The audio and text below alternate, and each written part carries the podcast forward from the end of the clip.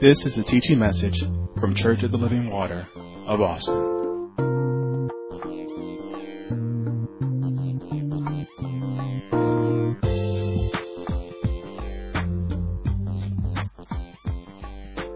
if you will, go to John uh, chapter 8. Let's go to John chapter 8. We ought to remember that. And I want to put us into remembrance of some things. I want to kind of go through what we talked, we uh, ministered on last Sunday. I want to go through it as quick as I can so we can get to where we need to. But we almost, and I, every time I want to get to something quick, it uh, the voice of our founding pastor is always in my head. Slow down. You got time. You don't have to. The the most important thing is that they get to understand it, not you get into another point. You want them to understand. Just take your time, and there's always another Sunday. And so I, even though I'm like, I want to get here and I want to get, just take your time. The most important thing is that you get an understanding. Amen. And so in putting you in remembrance, so we're, I have been encouraging you, and all of the other ministers that have been ministering have been trying to encourage you in these perilous times that we're living in. And I want to encourage you with things when, when things are pleasant, you need to be encouraged, and when things are not so pleasant, you still need to be encouraged. You need to learn to encourage yourself because sometimes when things are not so pleasant, no one else is around, but you need to learn to encourage yourself. You even need to encourage yourself when God is silent. When God is silent. How many of you ever ever noticed sometime God can get silent? I can, and I'm like, uh, and, and and he's getting silent because he want me to think about what you just said. But uh, nevertheless, he's silent. But you need to encourage yourself when you just don't hear. And it's not because you're you're you're, you're uh, deaf of hearing, or it's not what you want to hear. You just uh, is just silent. God can do that sometime. And then uh, we shift our focus, and I told you that we wanted to go from facts to truth. From facts to truth. Because, you know, facts is what it, facts is changing. You can change facts all the time, but truth is consistent and always. And so we want to shift our focus because a lot of times in Christendom, believers, they deal with a lot of facts. And so when truth come, they're like, mm, I don't know, because the fact told me this. But truth overrides any fact because it's consistent and always. Amen. And then I told you there were things that you must do to shift your focus from facts uh, to truth. And I told you the first thing you have to do is you must change your walk. Second thing you had to do, you must walk in the newness of life. Third thing, you must walk with like-minded believers. See, a lot of us, we want to go in and out. We want to hang around a little with the unbelievers and we want then a little with the believers. But if you want to change your focus, if you want to walk this walk and be successful, you need to hang out and walk with like-minded believers. You must walk in the Spirit. You must walk soberly. And you must uh, resist the devil. And in order to do all of these things, the maturity factor must come in. I was listening to the message this morning and I was thinking, I'm like, yeah, all of that that the minister was saying, all of that that Minister Hill was saying, I was thinking, a person has to be really mature to grab that and say, I'm going to run with that. And let me tell you, it has nothing to do with your age. It just has to do with maturity and want, wanting that. You can, you can, you can be young in age, but you caught that truth and you were like, you know what? I'm going to make the adjustment to do it. That's called maturity. Like, you know what? I never thought of it like that. I'm because because those things, whether you're married or getting married, are so very important. So very important. Amen. And then what we did after we done that, I think we just did a little walk through John. Remember that?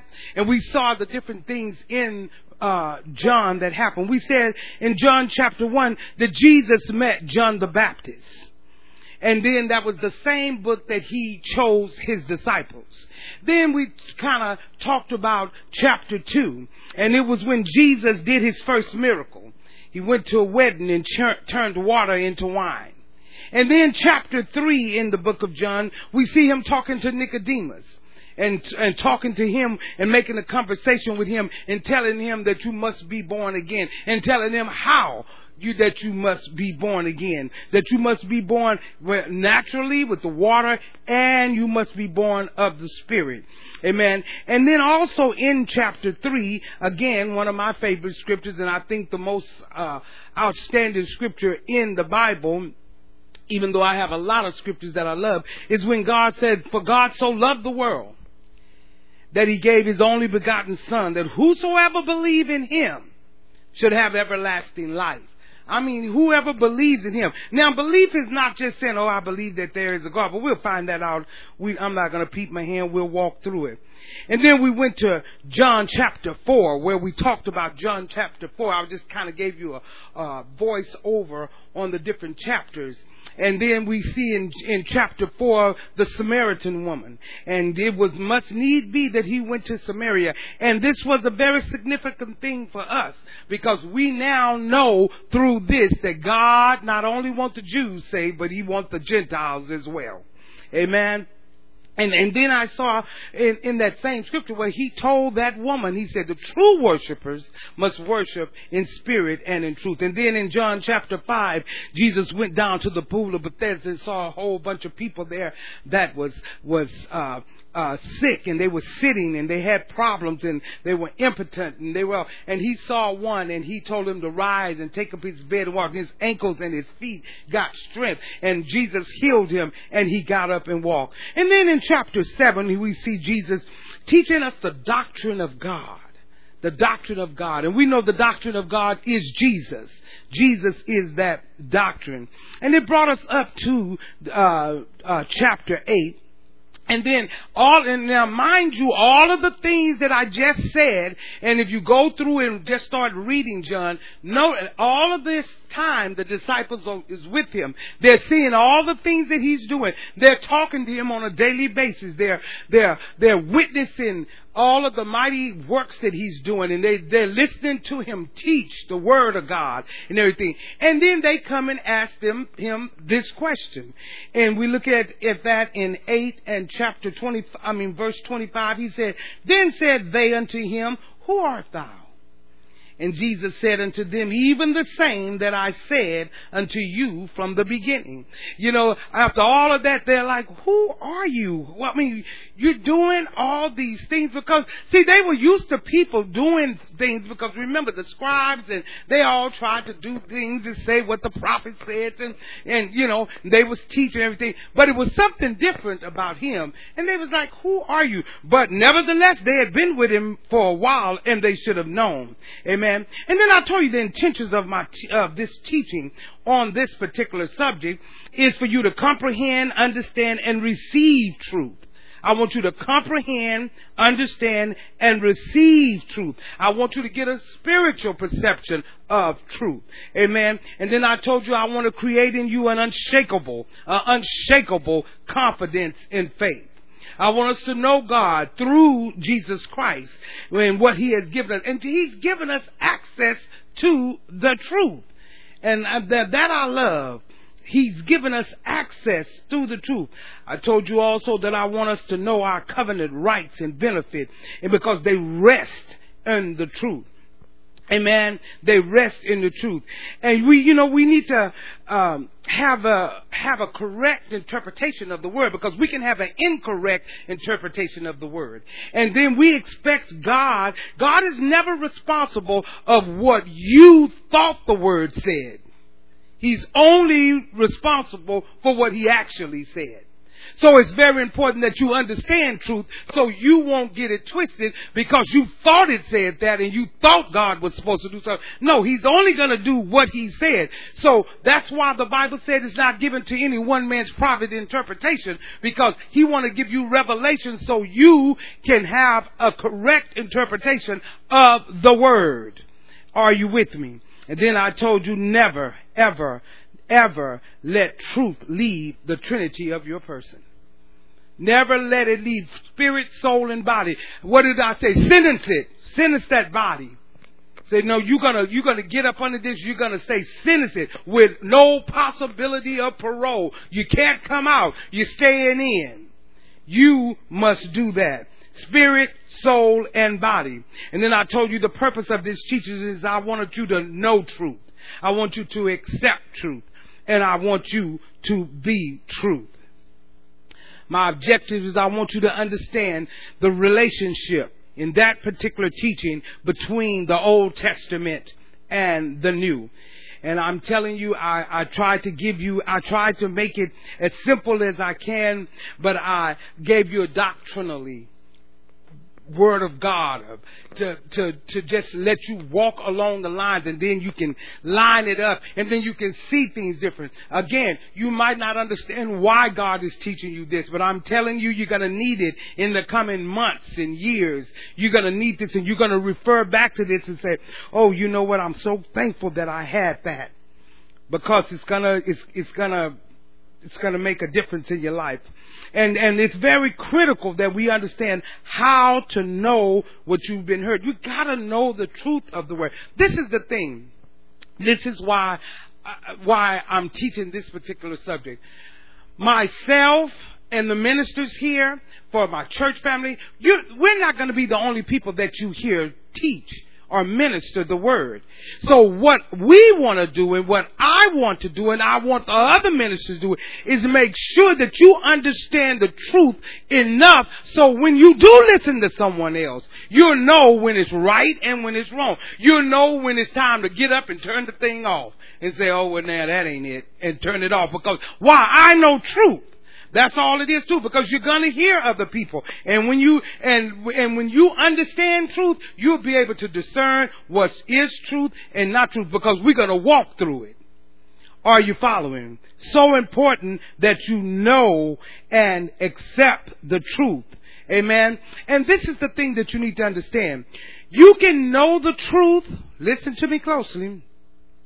You can know the truth and still know how to, don't know how to handle the truth or handle it incorrectly. And so that's the most important part is that you understand truth because knowing it is not enough because you can handle it incorrectly just knowing it. Do you understand it?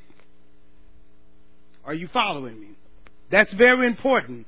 You still need to know how to handle the truth in that inner man, in your person, you have to know how to understand truth.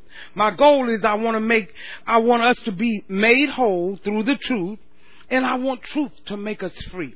You know, we've used that, that, that scripture so lightly, you know, whom the Son set free is free indeed, you know, and the truth, uh, you know the truth and the truth will set you free. No, it really will set you free if you understand it. If you don't understand it, you just quote it, but you're, you're still captive. You're still in bondage. But you want to know the truth and you want it to make you free. And then you can communicate your problems and situations. You'll know how to handle them. You'll know how to handle any, any problem. And you're going to base it on the truth. Why? Because I understand the truth. So now I can take the problem that I was doing everything in my own power to handle. Now I can base it on the truth and I can handle it. And it'll be a beautiful experience for you because you're like, you know what? I would have handled that a whole nother way. But now that I got truth, I see things different. I know how to handle it different. Are you following me? And it's, it's beautiful when everything, every situation, every problem, every decision solving problem that you need, every uh, communication problem, when you base it on the truth, you're going to say, oh my God, I'm free indeed. Because you walk away with no guilt. You walk away with not saying, well, should I? Would I? No, I based it on the truth, so I walk away free and I'm free because why? I based it on, I didn't base it on my own personal, what I wanted or what I thought was right. I based it on the truth. See, that's understanding truth. But most Christians, we understand, well, we base truth on what we want But when a situation come up, then we just go all away from the truth trying to handle it. And God is saying, no, you need to understand that with the truth, every situation, base it on the truth. And you're going to always, it'll cause you not to fail. It'll cause you not to fail. Amen. Then we talked about the, the relationship between the Old and the New Testament. And I gave you three, I'm just going to quickly go through them. There, uh, uh, three components of the Old Testament. And you all remember those. The first one was what? That you're going to, the Old Testament is going to be, begin with the patriarchs. They're going to be there. And then number two, they're going to, it's going to have the law in it. And we want you all to never get confused because people will confuse you and say, oh, they're trying to put you under the law. They don't even know what the law is. The law is only this. It's simply what God gave Moses. That is the law. The Ten Commandments. That is the law. Ordinances are totally different. But the law is simply the Ten Commandments. And then the third component in the Old Testament is the prophets. And so that makes up the Old Testament. Those, those, those three things. And then we told you what they were. I'm not gonna go through all of that, how you know the patriarchs. You should have your notes or you need to go back and stream and you need to, to get those things because we talked about the forerunner, the, we, we talked about the schoolmaster, we talked about all of those things that makes up for the Old Testament. Everybody say the Old Testament. That's what we were dealing with. Amen. And then we talked about the New Testament and the, we gave the components that made up the, the, the New Testament. And there, there was three as well. The first one is the earthly ministry of Jesus Christ. The second is the manifestation of the Holy Spirit. And, and, which is uh, such a blessing, which was a promise to us. And the third was the acts of the apostles. And our church is based on the doctrines of the the the the, uh, the apostles, and that's what our founded pastor. That was one of the foundations that he placed this ministry under by the moving of the Holy Spirit. That this church should be founded, and we should walk within the doctrines of the apostles. Amen we must know why God, the Lord said, the just shall live by faith. And then, you know, I gave you a doct, uh, again, a doctrinal exposition of faith. And we said faith is the confidence that we have in the testimony of God. And God's testimony is Jesus Christ and we have the confidence in that testimony. Jesus Christ. That is the testimony. Amen. And we, and we saw where the Bible said different things happened. He, he said, but grace and truth came by Jesus Christ. Everything that happened in the Old Testament was types and shadows, but, but the grace and truth, there was no grace in the Old Testament. There was mercy but there was no grace. Grace came by Jesus. Truth came by Jesus. Faith came by Jesus. Amen. And then we talked about those things extent. So that brings us up to what we're going to be talking about today. Now, this is going to be lesson number two in understanding, just having a great understanding about the things of God and what God is saying about uh, uh, uh, the Word of God in every aspect. Now, this morning, we're going to deal with understanding our commitment to faith. Everybody, write that down. That's what this was. This one is understanding my commitment to faith. And you should be still at John chapter 8. Now, we need to understand this. We need to understand exactly what Jesus was saying when he was saying, you should know the truth and the truth shall make you free. And I'm going to introduce this lesson this way. I want you to know the truth, to be the truth, and, I, and to do the truth. I'm going to base this lesson on that. I want you to know the truth, be the truth, and do the truth in, in chapter 8, verse 31 and 32, it says, Then said Jesus to those Jews which believed on him, If you continue in my word, then you are my disciples indeed, and you shall know the truth, and the truth shall make you free. I'm going to say it again. If you continue in my word, Then are you my disciples indeed, and you shall know the truth, and the truth shall make you free. I want you to know the truth, be the truth, do the truth, because that's the way you're going to be free.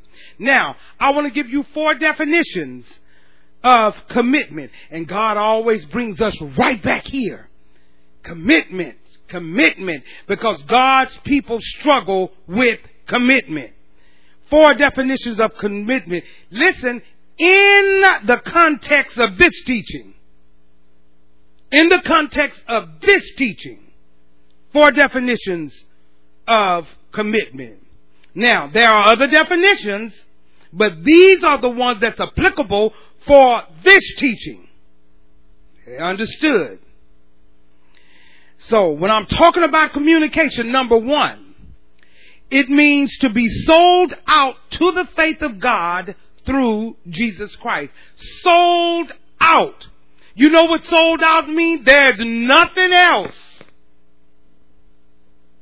Not just, listen, and not just sold out to God, because in this society and in this time and in this life, there are many gods that people are sold out to, or what they call gods.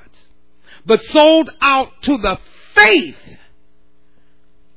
of God through Jesus Christ. I want you to be sold out through of the faith that's of God through Jesus Christ. This is critical that you have in here through Jesus Christ. That's critical. Sold out to the faith of God through Jesus Christ. You can't leave through Jesus Christ out. You can't be just sold out to the faith of God. It has to be through Jesus Christ. Second definition. I love this. I need no further proof of who God is. I need, that's what, that, then listen, that's the definition of commitment. I need no further proof of who God is. In other words, I don't need anyone else to convince me of who God is. You believe in the Trinity of God? You believe that. Do you believe that God is the Father? Do you believe God the Son? God the Holy Spirit? Or uh, do you believe they are one God? Remember we talked about that. And we, and do you understand that He's manifesting Himself in your life and in my life in different ways? Different individual, and uh, God the Father, God the Son, God the Holy Spirit, they are one in deity. So you have to believe that. I know who God is. Nobody has to convince me now who God is. I'm not looking for that. See, some people, eh, they say they believe it. Okay, well now you need to convince me of who God. Well, if I have to convince you of who God is, you haven't even started in faith. Because, and you certainly couldn't be committed to God because commitment means I don't need any more proof. Why? I'm committed to it. Are you with me? So now we know I don't go to church. Listen, I don't go to church to find out who God is. Cause I know who He is. I don't go to church to find out who God is. I go to church to be perfected in Him because I know who He is. I already know who He is. I'm just coming to church to be perfected in Him. Why? I'm already committed. I'm not, I'm not here for you to convince me who God is. Just perfect, I want to be perfected in Him. I'm sold out. Number three, commitment means I need no further proof, listen, of who I am, what I believe, and why I believe it. I'll say it again. I need no further proof of who I am, what I believe, and why I believe it. I, I need no further proof of that. Now, I'm going to tell you, when you need no proof of who you are, no proof of what you believe, you don't need any proof of why you believe it, now that's commitment. That is commitment.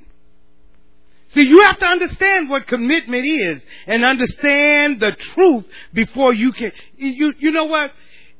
You can't even have this kind of commitment until you understand truth.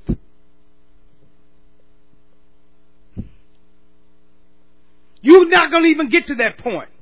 See, you, you, you're gonna, a lot of Christians are still struggling in that area because they don't understand truth. Are you with me?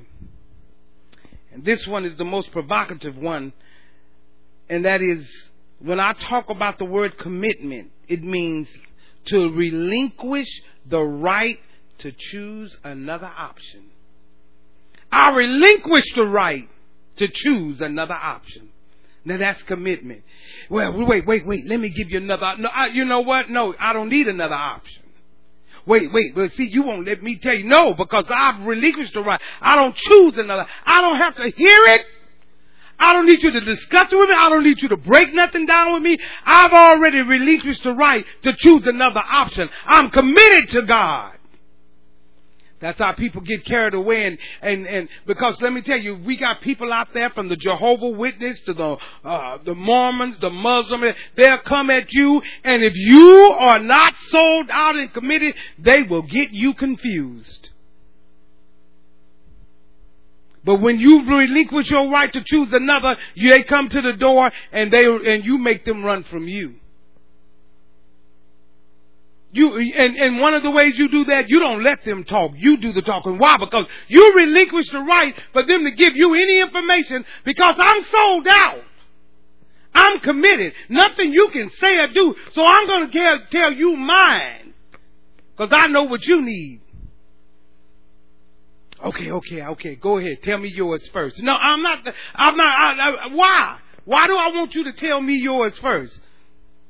I've relinquished my right to choose another option. So, so for me to let you get to talking, you're wasting my time. And I told you last week, I don't like my time wasted. So no, I don't need you telling me anything because why? I have relinquished my right to choose another option. But you know, there's other option. Okay, let me just give you because you might, this option might be good. No. Now keep your your Mark and John and go with me to Hebrews chapter 11. Hebrews chapter 11. Let's run over there. Now here's the thing I want you to know. I want us to understand our commitment to truth. Everybody say commitment to truth. Commitment to truth. Say it again. And this is your first point of the day, or first point of the morning. I'm trying to understand my commitment to truth to understand, you need to put to understand my commitment to truth, colon. I must know that God is. God's going to bring us right back. You have to know that God is. Now everybody that's sitting in this sanctuary and everyone that's streaming and listening and those that have come in here to church, Every one of you are listening because every one of you do believe that God exists. You wouldn't be listening if you didn't. You believe that God exists. And that's not the question. I know that you know that God exists. See, we want to know as much as we can. This is how we know, I know that you know exists. We, we come to church because we want to know as much as we can about, we know He's out there and we just want to know where we stand with Him because we do know He exists. We do know He's in the third heaven. We do know He exists. So I come to church and just give me everything I need to know. I just want to make sure I'm right with Him. I just want to know where I stand. Most of us look at God this way. And that's in existence. But that's not knowing God for who He is. That's existence. We right back. We, God has talked on this before. He's right back there. That is just saying, I know He exists. See, God, you have to understand, is not just what he has done. He is not for you of what was. Hold on. You know, a lot of us, we say, I know God. Uh, he's the God that was in with Daniel in the lion's den. He was there. He was the God, was the God that split the Red Sea.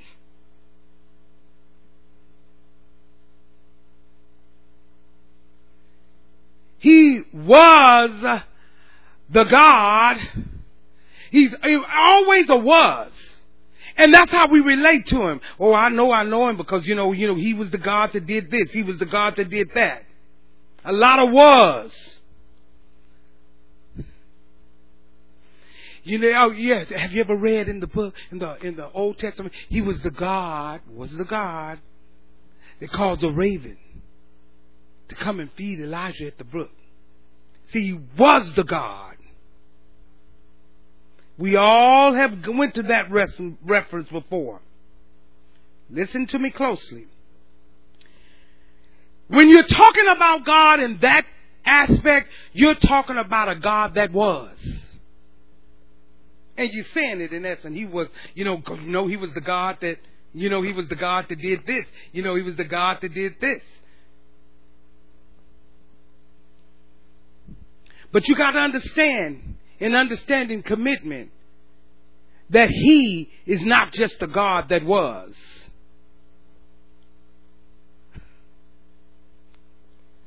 And then we have a lot of you that think that He's a God that will be. Futuristic. Let me give you some very close examples of that. You know, when you get in trouble, you say, Well, I know God is going to help me. I know He will do this. I know God, I know God is here. I know He's going to do something. Why? Because He said He'll never leave me alone. He'll do it. See, we talk about God in a futuristic way. He's going to do something in the future for me. Oh yeah, well you know that happened, but you know God, He will do it. He's the God of this and He did, you know, He was this, He was that, so He will do this in the future. I know, I know I'm sick, but I know God is going to heal me. Future. I know I don't have a job, but God it will make a way in the future. You know, we always talk about what God is going to do, but it's in a future tense. Or in a past tense, He was. Or He's going to. But this morning, I want to bring you back. And I want to tell you that He is, He's not a God of the was or what will do. He is God that is. He is God that is. He is whatever your situation, situation and circumstances are, whatever that's going on, He is. Whatever you're looking for, God is. You gotta start speaking to yourself like that. God is.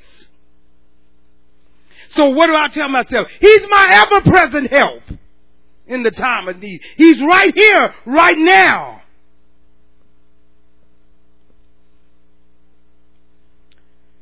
And when you're looking for what is to come, He's helping you right then. See, that's, that's, that's having a revelation that He is. So you won't look for it in the future. You like this, you right now because He is. That's knowing Him as He is. See, God is. God is never was or will be.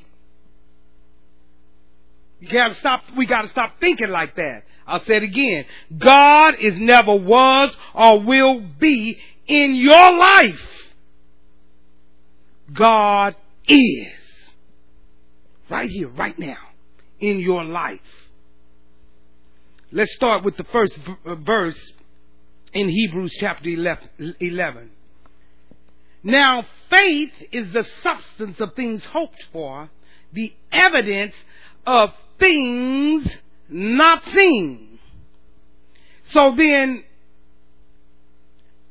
faith is the confidence that we have in the testimony of God. We said that. When there are things that we cannot see, it just said, you, faith is something that you cannot see. That's what the word just said. Let's read it again. Now, faith is the substance of things hoped for, the evidence of things not seen. Now, 2 Corinthians chapter 4 and 18 tells us that the things that are unseen are eternal, and the things that are seen are temporal. Therefore, if you can see it, therefore, if you can see it, you are not operating in any faith at all. If you can see it, you're not operating in any faith. Because anything that you can see, taste, touch, smell, find, figure out, Google, YouTube, stream, that is not faith. Because faith is that which cannot be seen. Are you with me? Faith is that which is unseen. You will never see it with your natural eye. Not with your natural eye.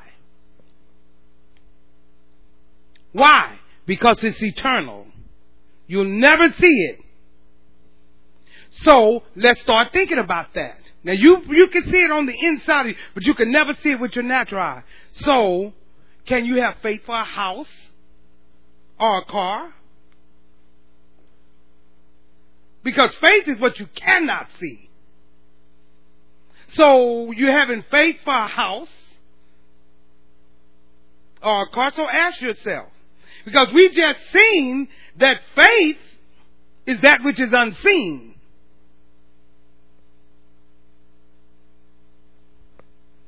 Oh, I'm having faith for this house.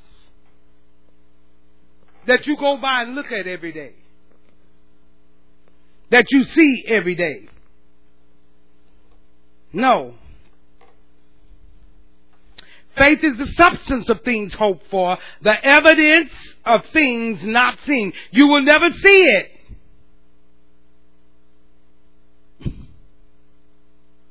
And God's going to show you in all these people in just a few minutes. They, they never saw, they never saw the promise it says all these people in Hebrews died not having seen the promise. They just, it says they just judged him faithful. They judged him faithful who made it. Never saw it in their lifetime, but they judged him faithful. So when you say faith will do this and faith will do that, Faith is the confidence that you have in something that your natural eye cannot see.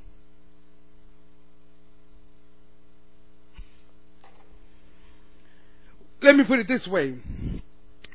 Faith is confidence in what your natural eye will never see. We're talking about commitment to the faith. Again, what are we trying to say? I gotta understand how all of this works. I gotta understand truth. Oh. So when you say faith will do this and that, you gotta make sure it's something you cannot see. Look at verse 2 and 3. For by the elders obtained a good report.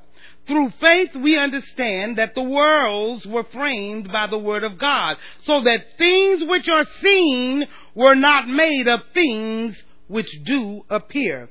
Something unseen. nobody yet have, listen, listen, nobody yet to this day have seen how the world was framed. It was framed by the Word of God, and you can't see the Word of God. It just said it was framed by the Word of God. God. You can't see the Word of God. Not with your natural eye. With your spirit man on the inside, but not with your natural eye. And it says the world was framed that way. So nobody have seen how the world was framed. Your spirit man can if you're born again, but not the natural man. Look at verse 3. Through faith we understand that the worlds were framed by the word of God so that things which are seen were not made of things which do appear. The word worlds there mean all of the dispensations of time. All of the dispensations of time was framed by the word of God. See, this dispensation that we're living in was framed by God. The one before this one was framed by God. The one after this one is already framed by God. But you cannot see. Because remember, God always is. So he's in all of them. He's always is. Moses asked him, when I go to the children of Israel, when I go there, when I go back to Egypt, who do I say sent me? He said, tell him I am. I am who? I am I is. I am I is. Because right when you did, it's never afar off. It's never what was.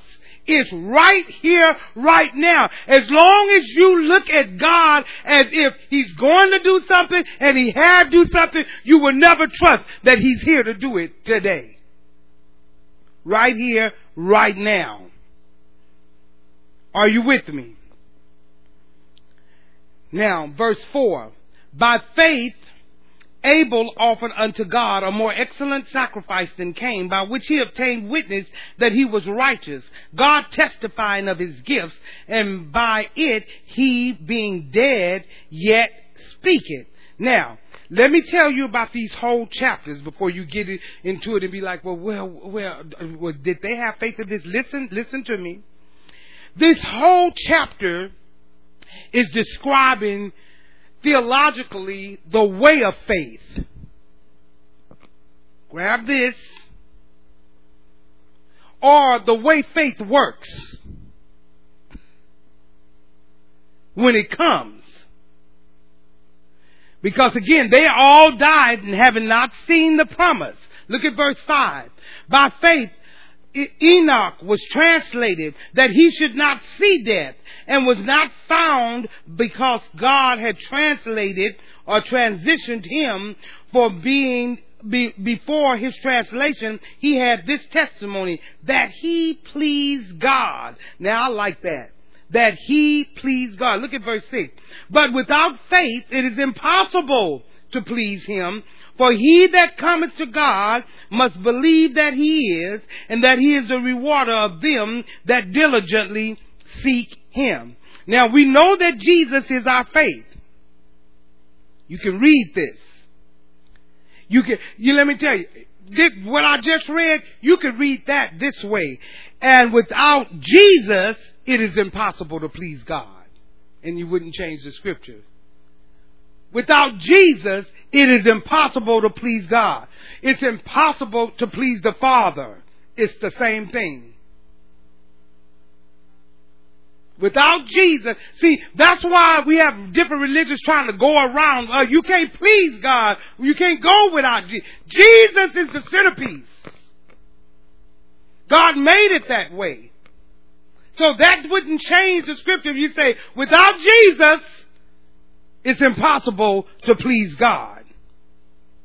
Now, now follow this carefully. You can rightly divide this with other scriptures.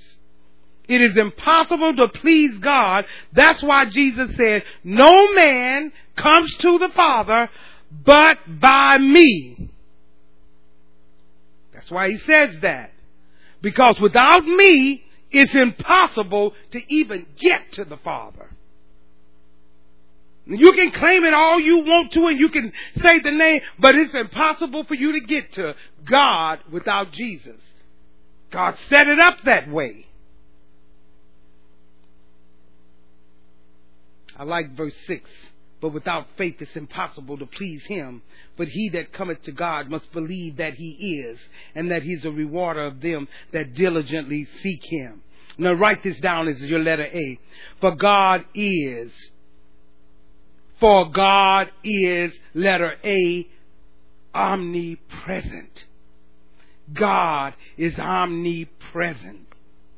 To be omnipresent means that God is, listen, please write it down. See, we think we know, but you, God is trying to teach you how to have faith and how to communicate with Him and how to be committed to the faith and understand the true meaning of truth. God is omnipresent.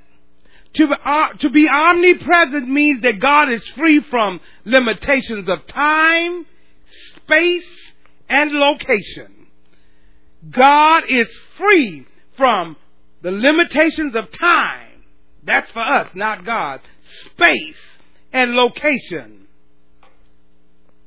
And let's take a quick scriptural walk. You see in the Bible, it says that in the beginning God created the heavens and the earth. So that means that God was before the beginning. How did he create it if he wasn't before it? So he was before the beginning. And look at this. God created time. And before there was a beginning, there was no time as it relates to God. Time came into play with us.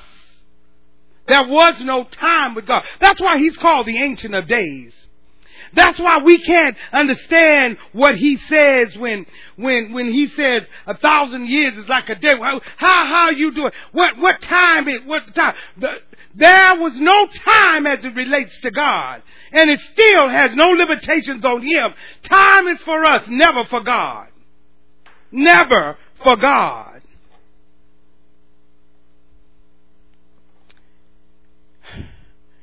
That's why He said, I'm Alpha and Omega. There's no time. I'm all that in between. I'm Alpha, I'm the beginning and the end. And you know, you always have foolish people. Well, who made God? Well, who, who could make God? He was before the beginning. He was before, all the creation was by Him. He, just follow me. Go over to Psalms 90 and 1. Run over there. Just run over there because it's just a quick, just because I just want you to see it yourself. Psalms 90. Oh God, you're so good. See, I get verse 2. Before the mountains were brought forth, and ever thou hast formed the earth, the world, even from everlasting to everlasting, thou art God. Before anything was made, you were God. Before anything, before the mountains was made, before the water, oh, you were God at the beginning. You started start. You began beginning. That's nothing before you. You started it all. Who couldn't trust a God like that? I like verse, I love that verse too. In other words, everlasting translate this way. Before the beginning and after the end, I'm God. Before the beginning and after the end, I'm still God. I was there before the beginning and I will be there at the end. When everything is over, guess who's going to be there? Him. Always. See, when you, when we, I, I, I won't just say you, but when we talk about our tomorrows, God is. God is. Guess what? God knew your tomorrow yesterday.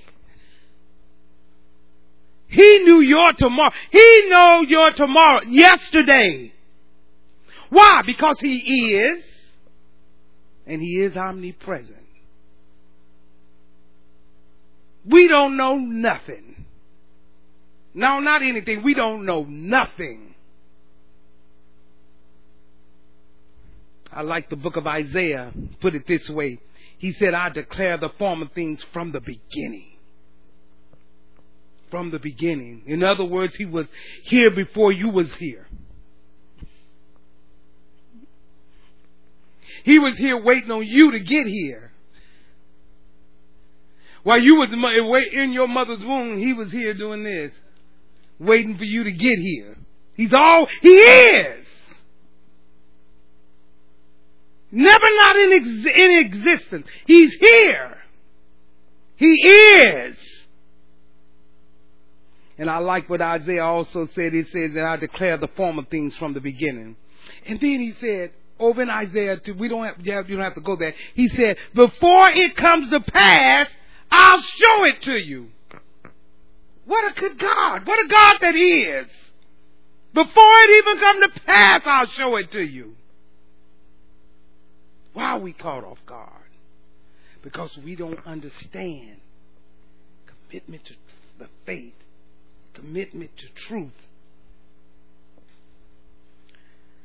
Now, when I was looking at this, I began to think about me and my husband's life, and I, I, and I think this is the proper time that I can share it with you.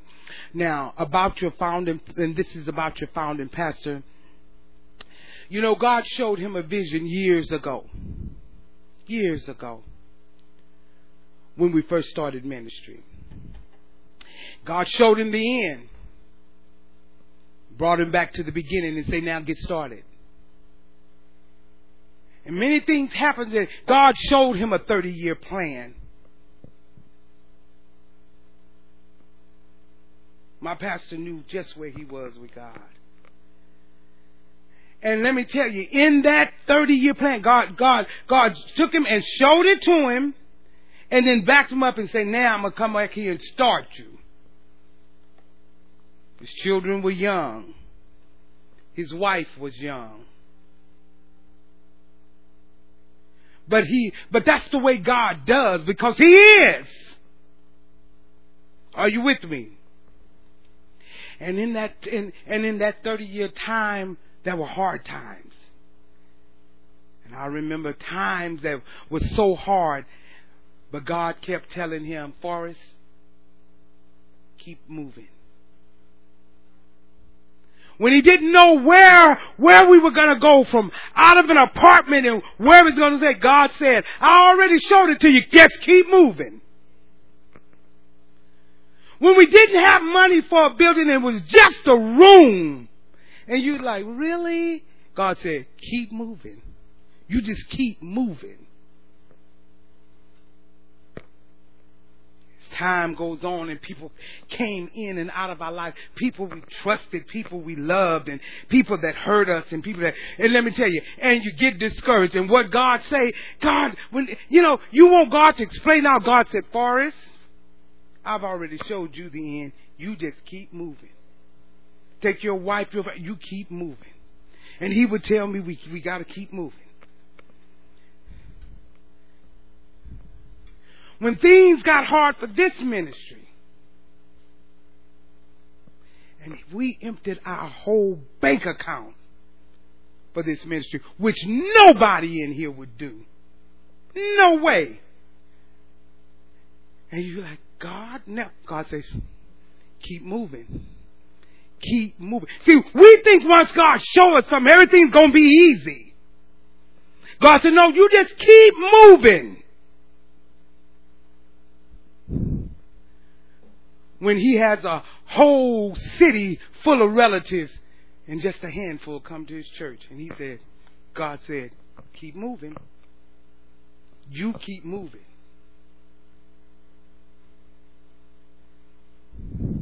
When his children made mistakes, and he's like, God, God said, keep moving. Remember what I showed you. Keep moving.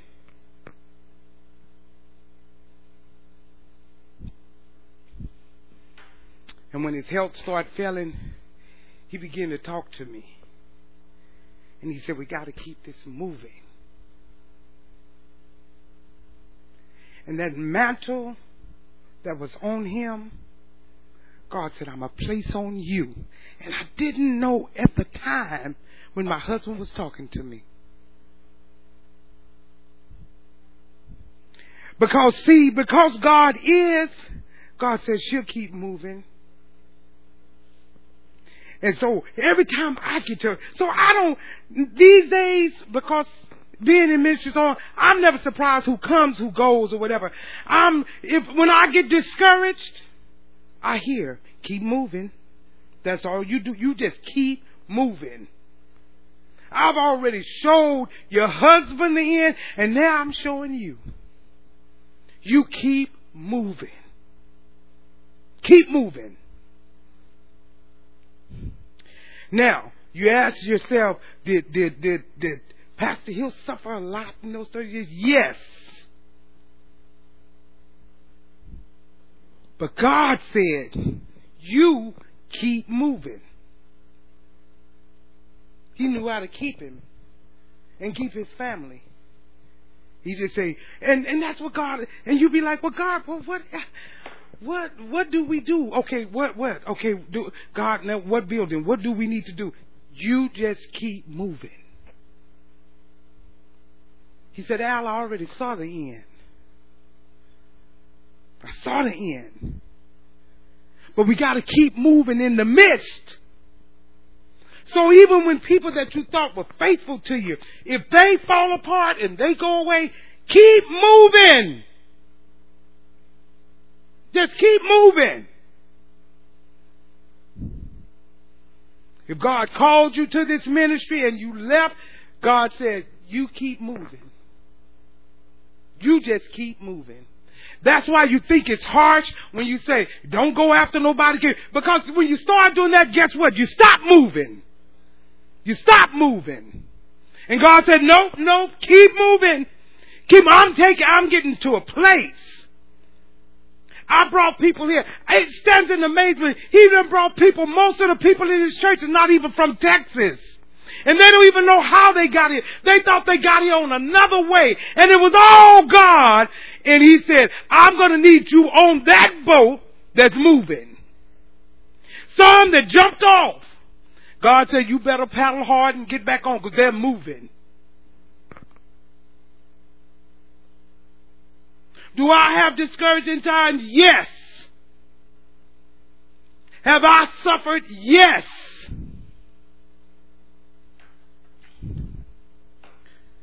But I keep moving. And I'll always keep moving.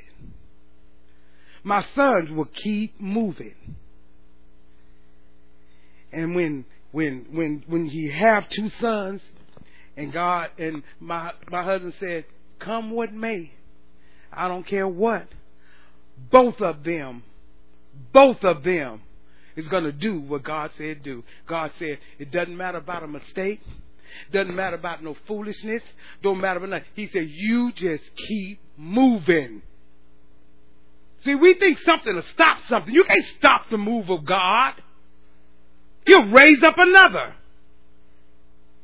That's why many in this ministry that uh, you've been replaced. And you're trying to place, but you've been replaced because you can never stop the move of God. He's moving.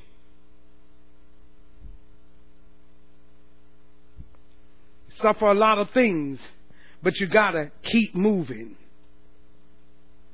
Keep moving. And some of you might be going through some things right now in your life.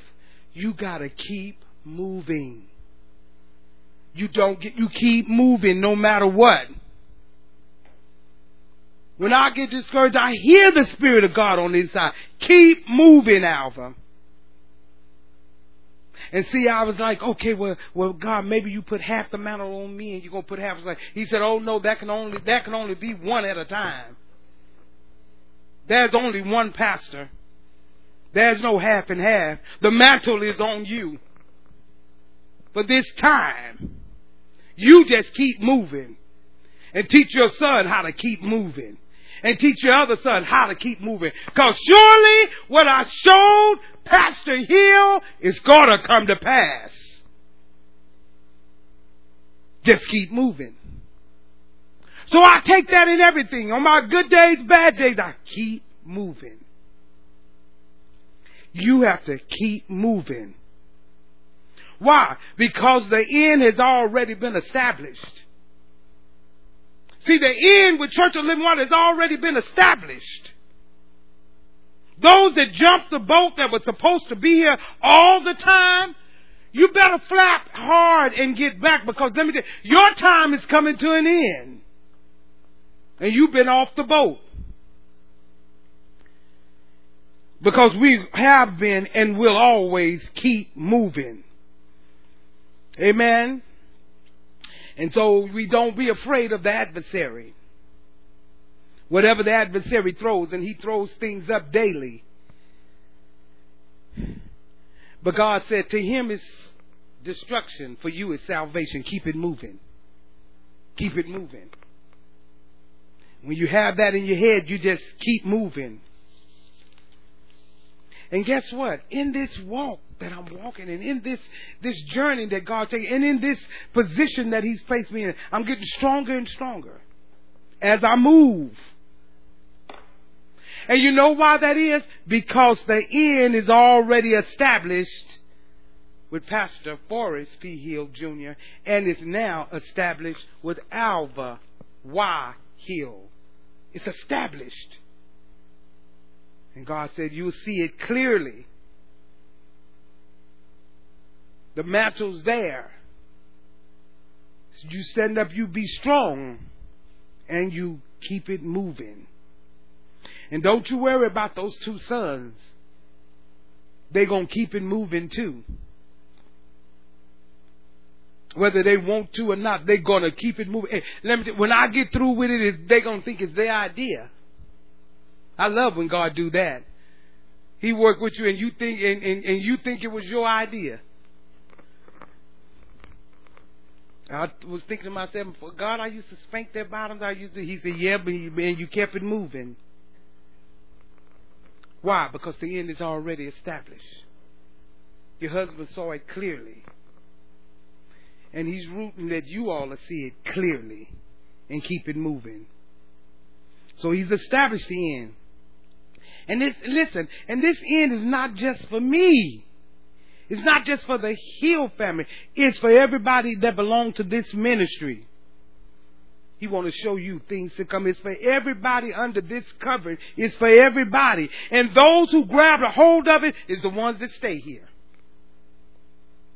Those are the ones that grab a hold of it. And, it, and God might give them a peep of it, but it's going to get bigger and bigger and bigger where you can see it. God is omnipresent. Know that. We must be committed, letter B, to the fact that God is omnipotent. To say that God is omnipotent, the Greek word for that is dunamis.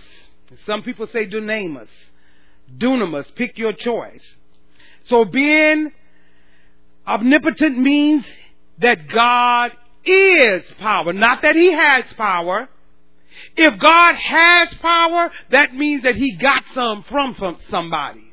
If he contains power, that means somebody else has the power and he had to get it. No, he doesn't contain power. He is power. God is power. God has the absolute authority, ability, and strength to perform his word, to perform his will. He has the absolute, listen, authority, ability, and strength because he's power to perform His word. I like the way the Bible says, is anything too hard for God? Is anything too hard for God? Because He is power. The Bible says, with God nothing shall be impossible. That's one reason why you keep moving. That's why you keep walking. If you feel discouraged, I want you to look establish this. Keep moving. Just keep moving. You all don't have a clue or an idea what I have gone through with the death of my husband. Not, nobody has a clue. They might act like they have a clue, but you don't. But you still have to keep moving. I've felt like Paul many of times, many of the afflictions of the righteous. But guess what? God, as he was faithful to Paul, has delivered me out of them all. He has.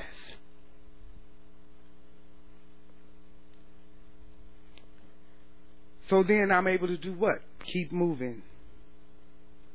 To be omnipotent means that whatever is done in the natural and the spiritual realm, the power to perform it came from God and comes from God.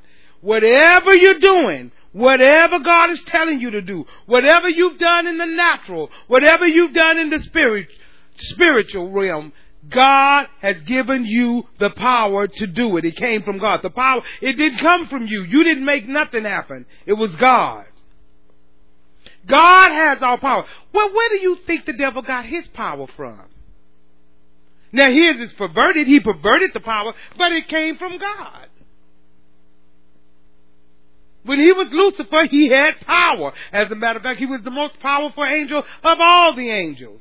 He had the power, but he took his power and perverted it. He has no power, he had no power in and of himself, because God is all power.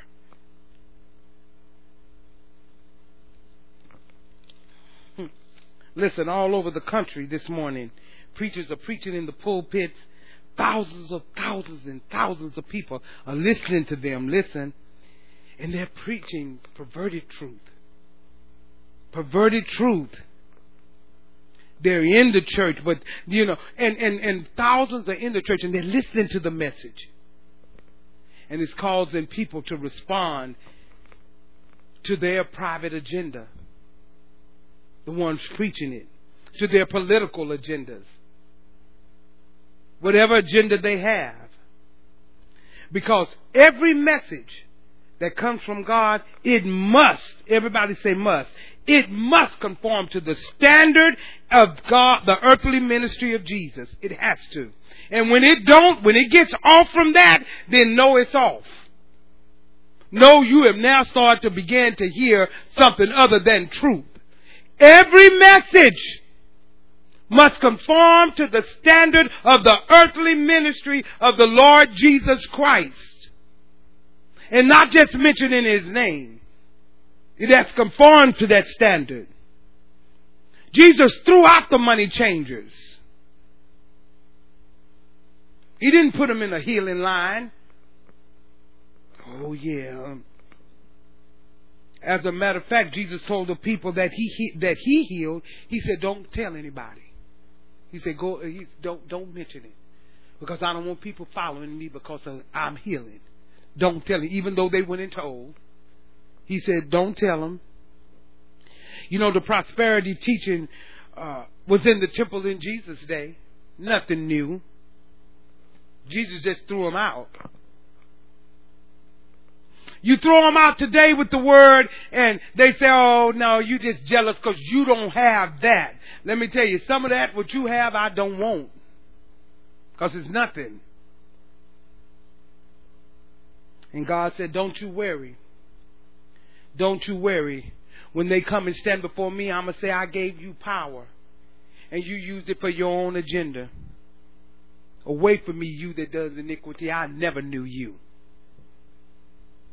People don't want to believe that, you know, no, yeah, I mean, but because their favorite preacher, ain't no way God say that to him. Ain't no way. Oh, okay, well, you better understand your commitment to the faith and not to a man. Not ever to a man. And then commitment, letter C. The word omnipotent means that he is omniscient. Omniscient means that he is he is knowledge. You don't have knowledge. He is knowledge. I didn't say God contained knowledge. He is knowledge. Now, we have to understand this, and we talked about this in a in, uh, uh, teachings before. There's three kinds of knowledge. Follow me. Three kinds of knowledge from the context of this teaching. Everybody say the context of this teaching. Three kinds of knowledge from the Greek words. Now, there are several words in the Greek for knowledge, but these three are going to relate to God and His omniscience. Are you with me? And omniscience means all knowing. All knowing. Not some knowing, all knowing. Now, the first word for knowledge is gnosko. G I N O S K O. That's in the Greek. Gnosko. Now, gnosko knowledge, that causes a relationship between the object known and the person knowing. Write that down so you can meditate on that. Gnosko knowledge that causes a relationship between the object known and the person knowing. God has gnosko knowledge.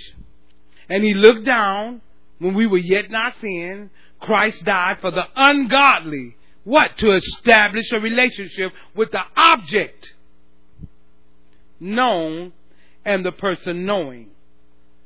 Get this. It's very important. I know this is not a shouting message, this is a learning message. This is a learning message. Now there's another knowledge that connects to God, and it's called epignosko. Just put EPI in front of that gnosko. Epignosko. And it means fully perceived and understood knowledge. Fully perceived and understood knowledge. In other words, knowledge that is functional. Epignosko. Epignosko. It's functional knowledge. That's what it is. Functional knowledge. God's knowledge is functional. In the beginning, God made the heavens and the earth, and the earth became what?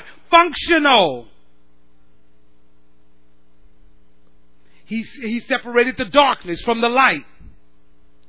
He separated the waters from the dry land. Because what? Knowledge, God's knowledge is functional. God's knowledge creates relationships. God's knowledge. Then the other knowledge that we see is prognos. Uh, let's see. I, have been pronouncing it all week. Prognoski, Gnosko. Just put the P R O in the front of Gnosko. Prognosko. And it is divine knowledge of God. I said, God, that's awesome. Prognosko. The divine knowledge of God. The divine knowledge of God. It is the God that knows, that knows what was, that knows what is, and knows what is to come. That's called divine knowledge. It's not something you can know with your natural mind. Know that. So God knows the end from the beginning. He knows. He knows the past. He knows the present. The foreknowledge is of all all of it is of the Almighty God. Prognosko. Prognosko. Knows everything. So with that, I want to go to point number two. It will connect, it's going to connect with point number one. Because you have to realize, we're, we're realizing that God is. God is. You understand that God is. Not was, not will be, but God is. We must commit to truth. That is, I must be, listen, I must be as He is. I must be as He is. And guess what? God has fixed the system so that you can be as He is. What a good God. I'm like, seriously, God? You have fixed the system so I can be as you are. Yes, I fixed the system. Second Corinthians chapter 3. Go over there. Second Corinthians chapter 3.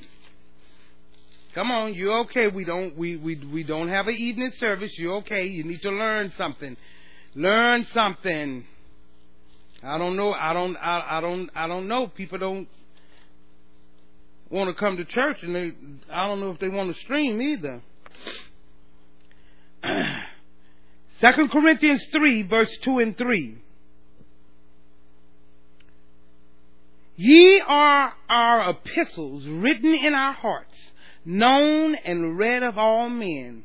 For as much as ye are manifestly declared to be the epistles of Christ, ministered by us, written not with ink, but with the Spirit of the living God, not in tables of stone, but in fleshly tablets of the heart. I'll read it again.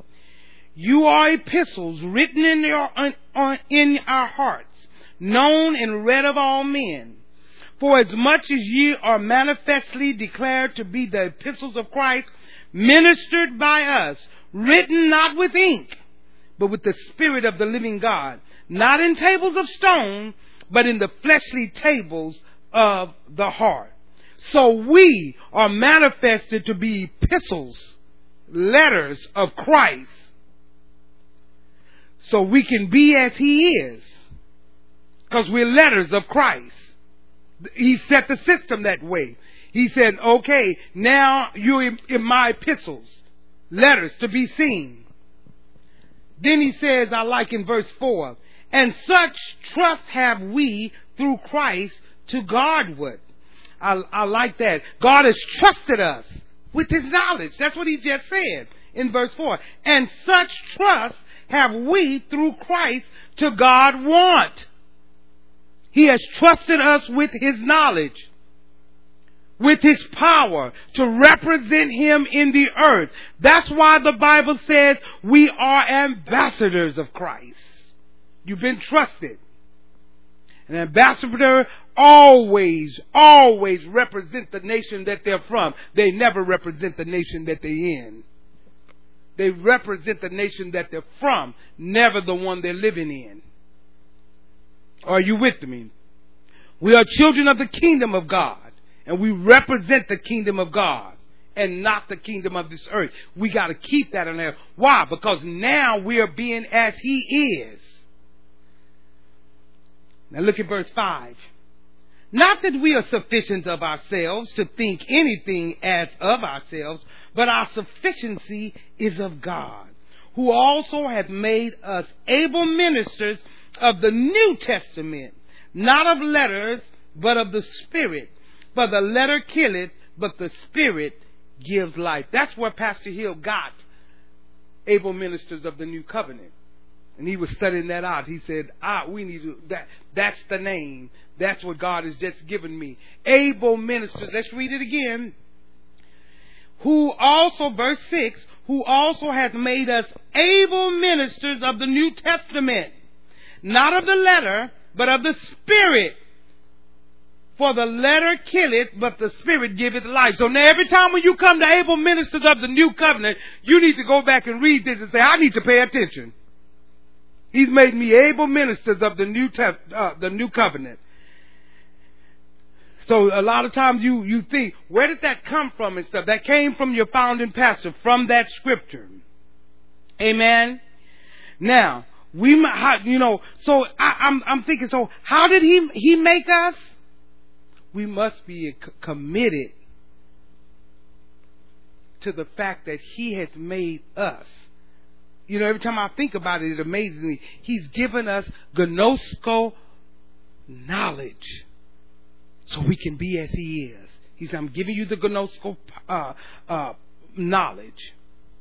We've been given enough knowledge from God to act, to listen, to establish a personal, intimate relationship with Him.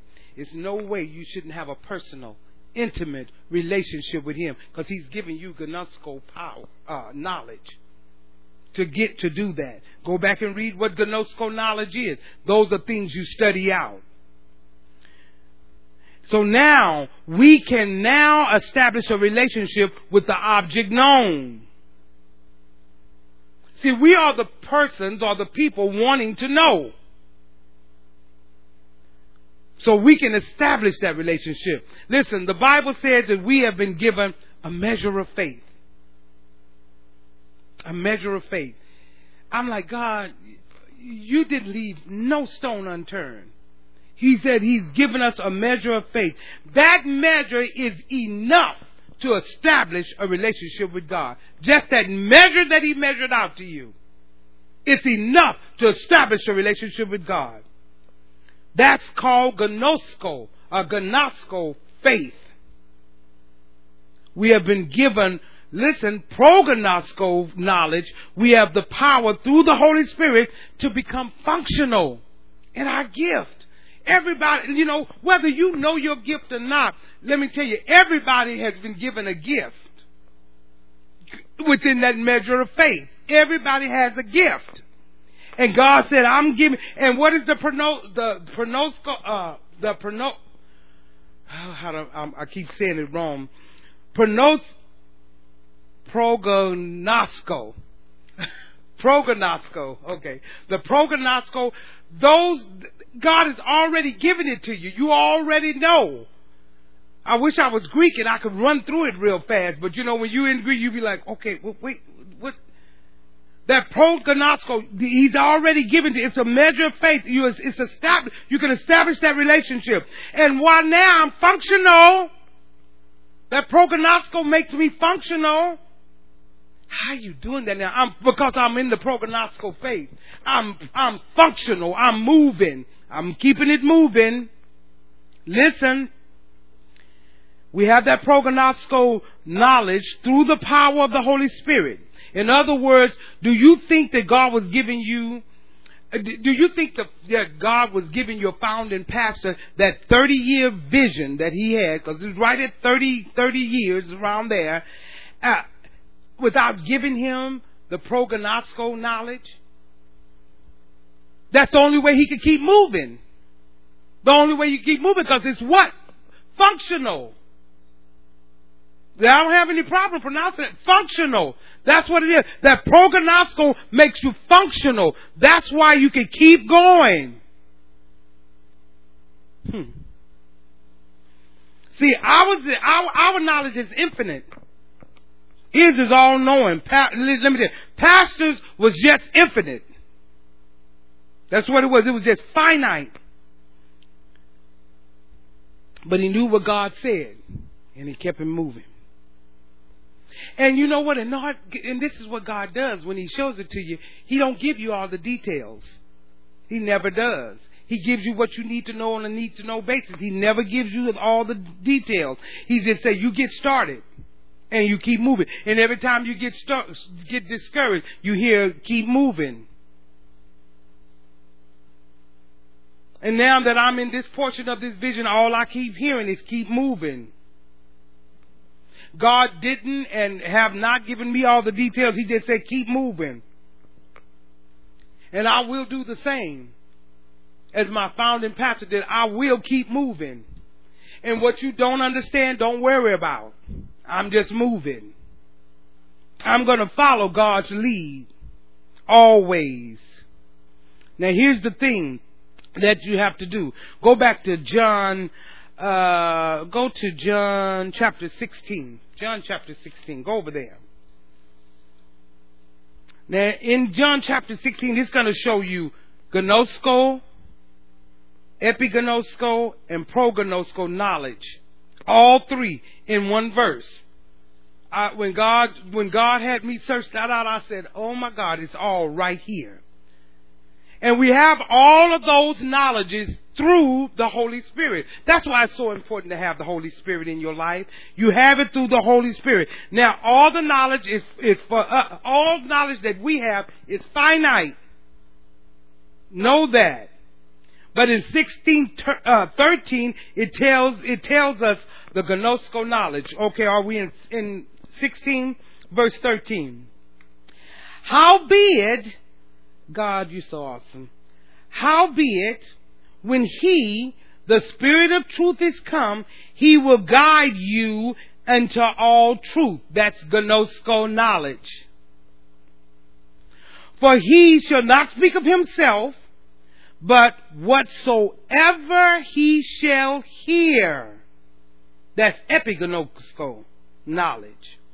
And He will show you things to come prognosko knowledge. All in that one verse. gnosko knowledge, epignosko knowledge, and prognosko knowledge. Right there. So we have God have we have to represent God in the earth. God showed it to us like, oh my God. So we can be as He is. Because He's given us the knowledge to in those three three different ways. He just told us right here. Howbeit, when he speaks the truth, is uh, what he speak of truth is come. He will guide you unto all truth. You got it? Gnosko knowledge. For he shall not speak of himself, but whosoever, whatsoever he shall hear. Epignosko knowledge and he will show you things to come. Prognosko knowledge. Mm, mm, mm.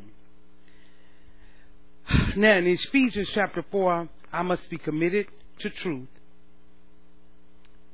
And I must understand, number two, that I am important.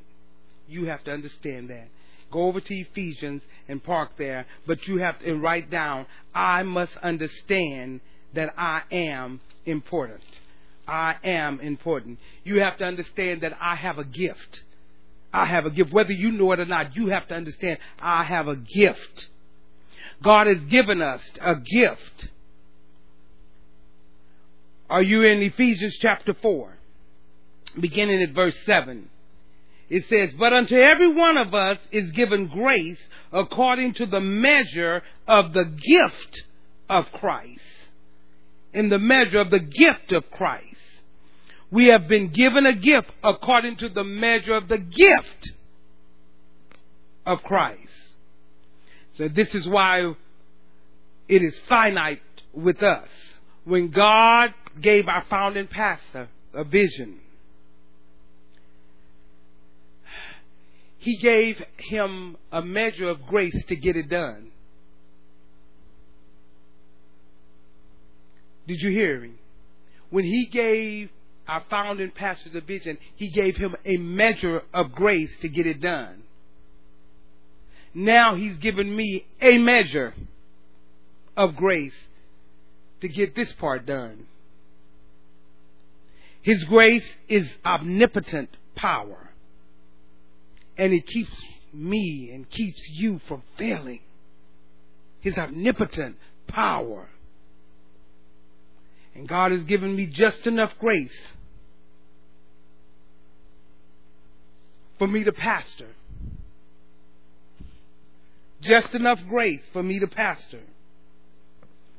Just enough grace for me to do what He's asking me to do. He's, me- he's measured enough out to me to do what He's asked me to do. So I'm well able because of the measure. Not because of anything of myself. Not because of anything that I could think of or I can plan or I can want to do, but all because He's the measure of faith that He has given me, the measure of the gift. Are you with me? He's measured out the grace for the gift. Listen, your gift is important. Write this down. Everybody in here and everyone listening, your gift is important for this one reason because it is a connecting share. Your gift is a connecting share. No one's gift stands alone. Not mine, not yours. No one's gift stands alone. God gave our founding pastor a vision, but it was connected up with me and everyone who is a member of the church. It's connected. It's a connect. No one's gift stands alone. Everybody has a measure, but no one stands alone. God knew it. It's a connecting measure. That's why God, that's why the Bible says He places you in the body as He sees fit. Why? Because it's a connecting share. It's gonna, it's a connecting share. No gift stands alone. So when a person stands out like I got the most important gift, no, every gift is a connecting share. And so uh, no, nobody's nobody's here the, in this ministry by accident. No one. No one that God has called here was here by accident. And God has used all kinds of ways to get you here. It might have been through a person, it might have been through your father, your friend, your mother, or you were just feeling sick, or you just walking. It, whatever way it was that God got you to get here, it was all a part of His plan. God will use all kinds of ways to get you where you need to be.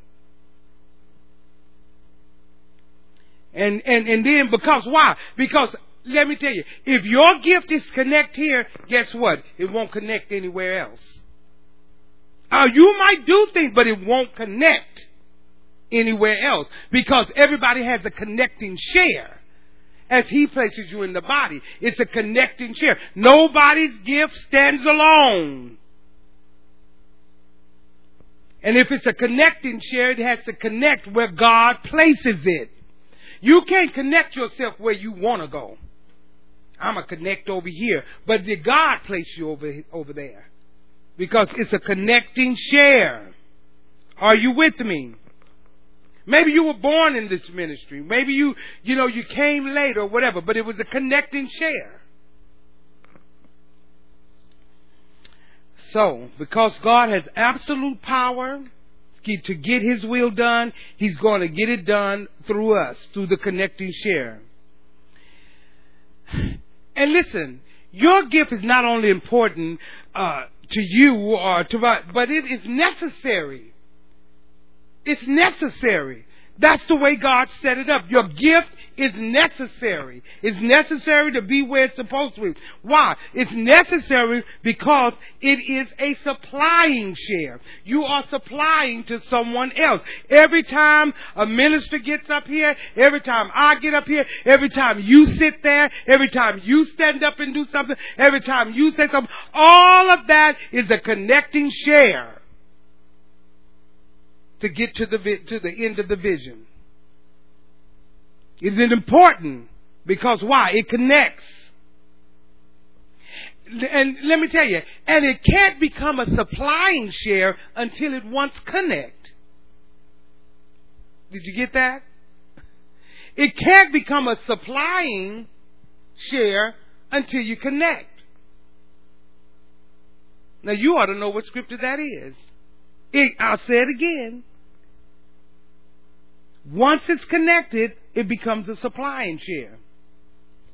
Each joint start to, to supply the needs of another.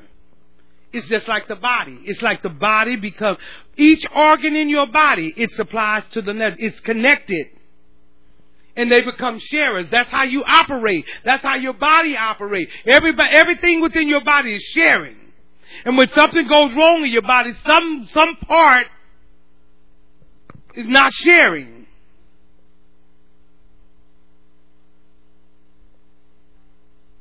Something is not something is not connected where the sharing because all your organs has to share one with another.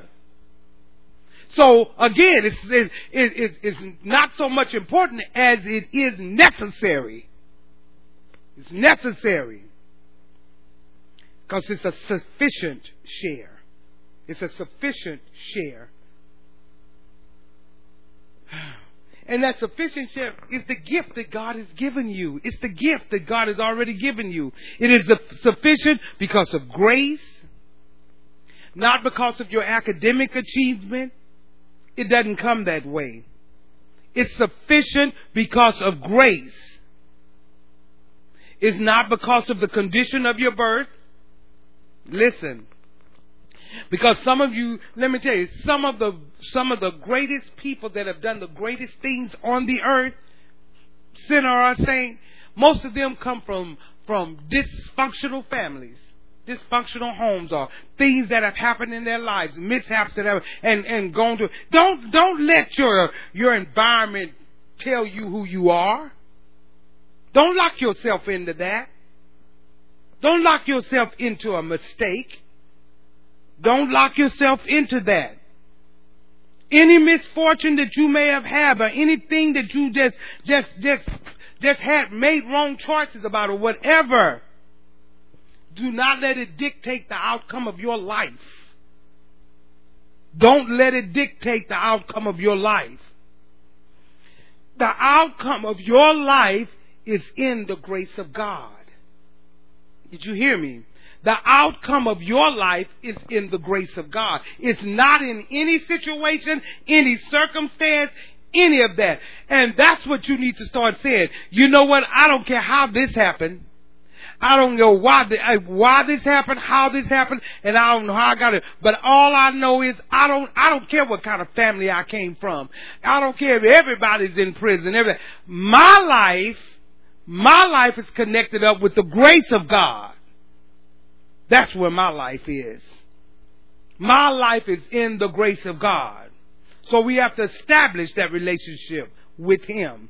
Once you establish the relationship with Him, He will move us to the next level. You want, look, you want to shift? You want to be moved to the next level? That's how you move.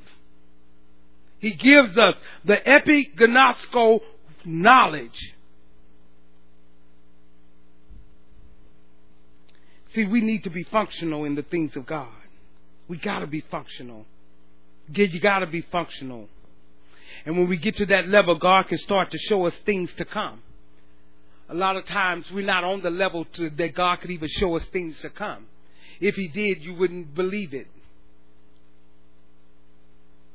But see, that's called being a shift.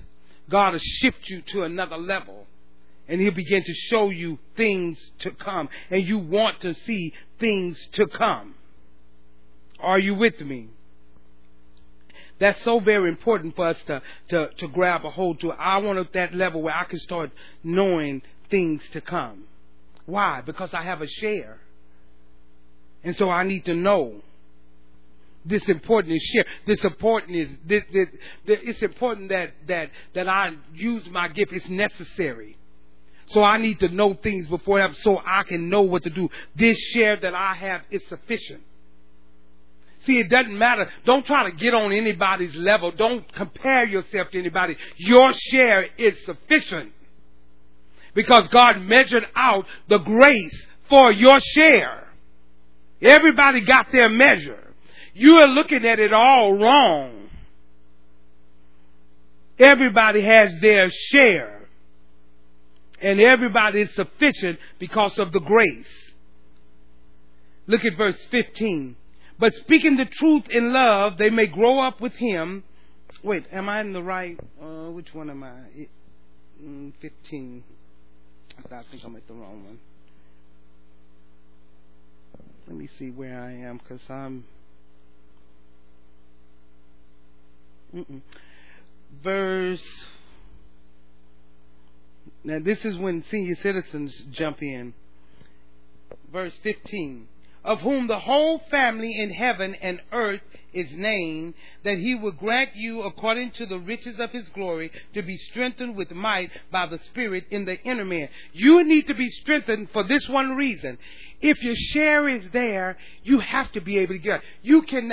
The the comparison in the body of Christ is so foolish because then you hold your share. And when you hold your share, that inner man cannot even get out what's in there. Because it's in there. It's there for you. It's there for you to move. It's there for you to be able to operate in. God is saying, listen, it's necessary.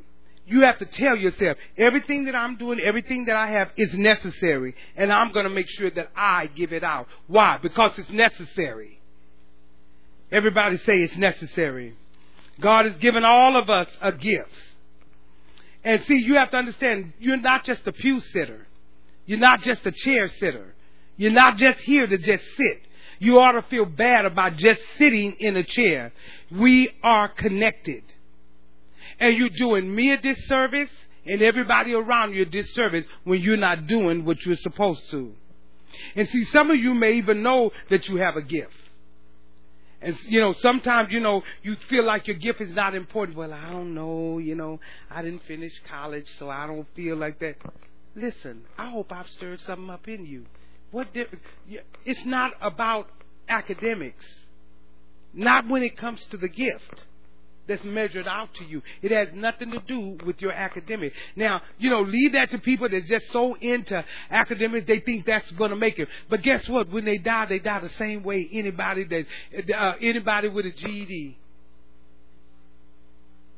You're going in the same ground. It, does, it, when it comes to this, when it comes to, to, to the knowledge of God, when it comes to the commitment to the faith, it has nothing to do with what you do or don't have. It has to do with submitting to the truth of the Word of God so that He can strengthen you. That you can share your gift. You must be committed to the truth of the Word of God. You must be committed to the faith, number one. To the faith. And then the last but not least, we must love one another. In this thing, we must love one another. Write the scripture down and read it at home. 1 John 4, verse 7 through 11. And the last one, Second Peter chapter 1, verses 1 through 13. I mean, sit down and really read that. And I won't, I, you know what, this, that, reading first, it should stir you up. If you've ever been in a state of apathy, I hope I have stirred you up to say, you know what? I don't care what anybody think of me, what they say about me, how they feel about me. I have a share and I have a measure. I have a measure. And I got gnosko knowledge. And I got, I, I got all the knowledge I need to be as He is. I, God is, God has set the system up to work for me. I got epignosko power. I got the knowledge that I can, I can, I can function in this thing. I can function in every way that God does. I have prognosko. Power. I can know whatever God wants me to know, and I can do it. Don't leave it for just ministers. Well, the ministers and the deacons, they know, but you know, we just leave that to them, and we just no. You, where's your part? You, God didn't just bring you here just to sit in the seat and just to just eat up on the word and not. You have a portion. So when you don't give your portion, you do a disservice to all of the ministers, to all of the deacons. You do a disservice to all of them because God has already given you something. He's given it to you. He's given you what you need for the body of Christ. He's given you what you need for Church of the Living Water if you belong to this ministry. And so you cannot let anybody or anything discourage you or move you away from that. Those, those knowledge. Father, go out, go back and study those Greek words. Now, if you can pronounce them better than me, you're good. I can pronounce them, I can explain, but I, but let me tell you, I can understand them much more than I can pronounce them. But I do understand them very thoroughly. Gnosko, oh, I got that, Father. I got that.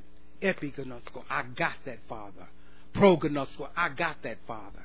I got what it means. I'm taking it from the Greek and I'm owning it on the inside that I can walk uh, uh, uh, according to your word, that I can have my share, that I can understand what faith is. Understand what faith is.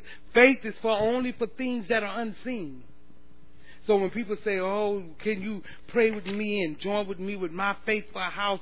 Say, "Well, you know what? We can see that house. All you need to do is go get it.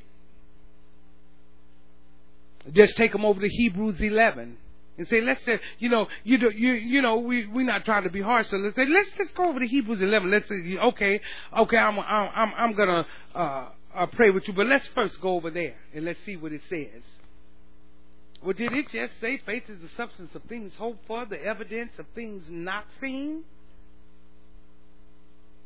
That's a, that'll cause a good discussion, if nothing else. And then it'll give your time to share that gift. Because he's already given you a measure of faith to do it. See, see, once you know the scriptures to do it, then, and you know what you've been taught, and you're walking in what you've been taught, it's good conversation. Because now you know how to balance it. You know how to take them to the scripture. You know how to tell them what you have learned. It's nothing worse than learning everything and keeping it to yourself. And God will always give you an opportunity to share it. Don't you worry about it. You ain't have, oh, I really want to share this. So don't you worry. You will always have an opportunity to share it. Now, it might be at the most inopportune time that you want to share it. And God said, now share it. You'd be like, mm-mm, not now, God. I wanted to do it now. God said, now, now's the time. See, we want to do everything on our schedule, but when you're moving with God, you let God tell you when.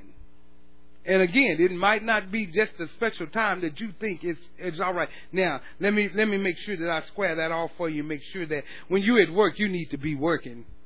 Now, yeah, but God told me I was right in the middle of a project, and I stopped right I doing. And I said I heard God, and I said, "Ooh wee, ooh ooh ooh, God, it was just all over me." And I left that I left that machine going. I went right on over there and got fired.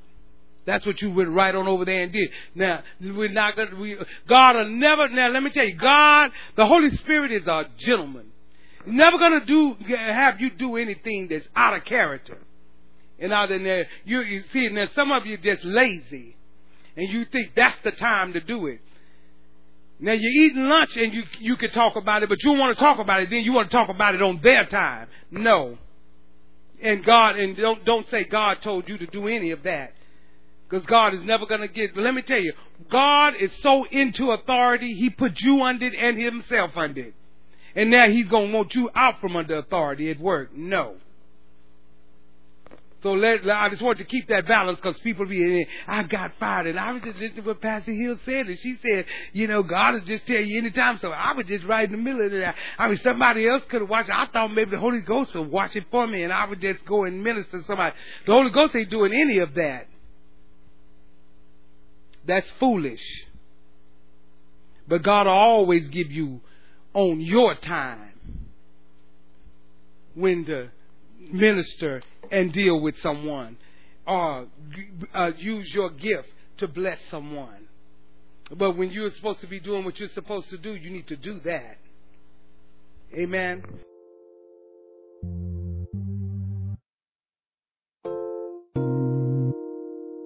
This has been a teaching message from Church of the Living Water at Austin. For more information about our ministry, please go to our website at livingwateraustin.net.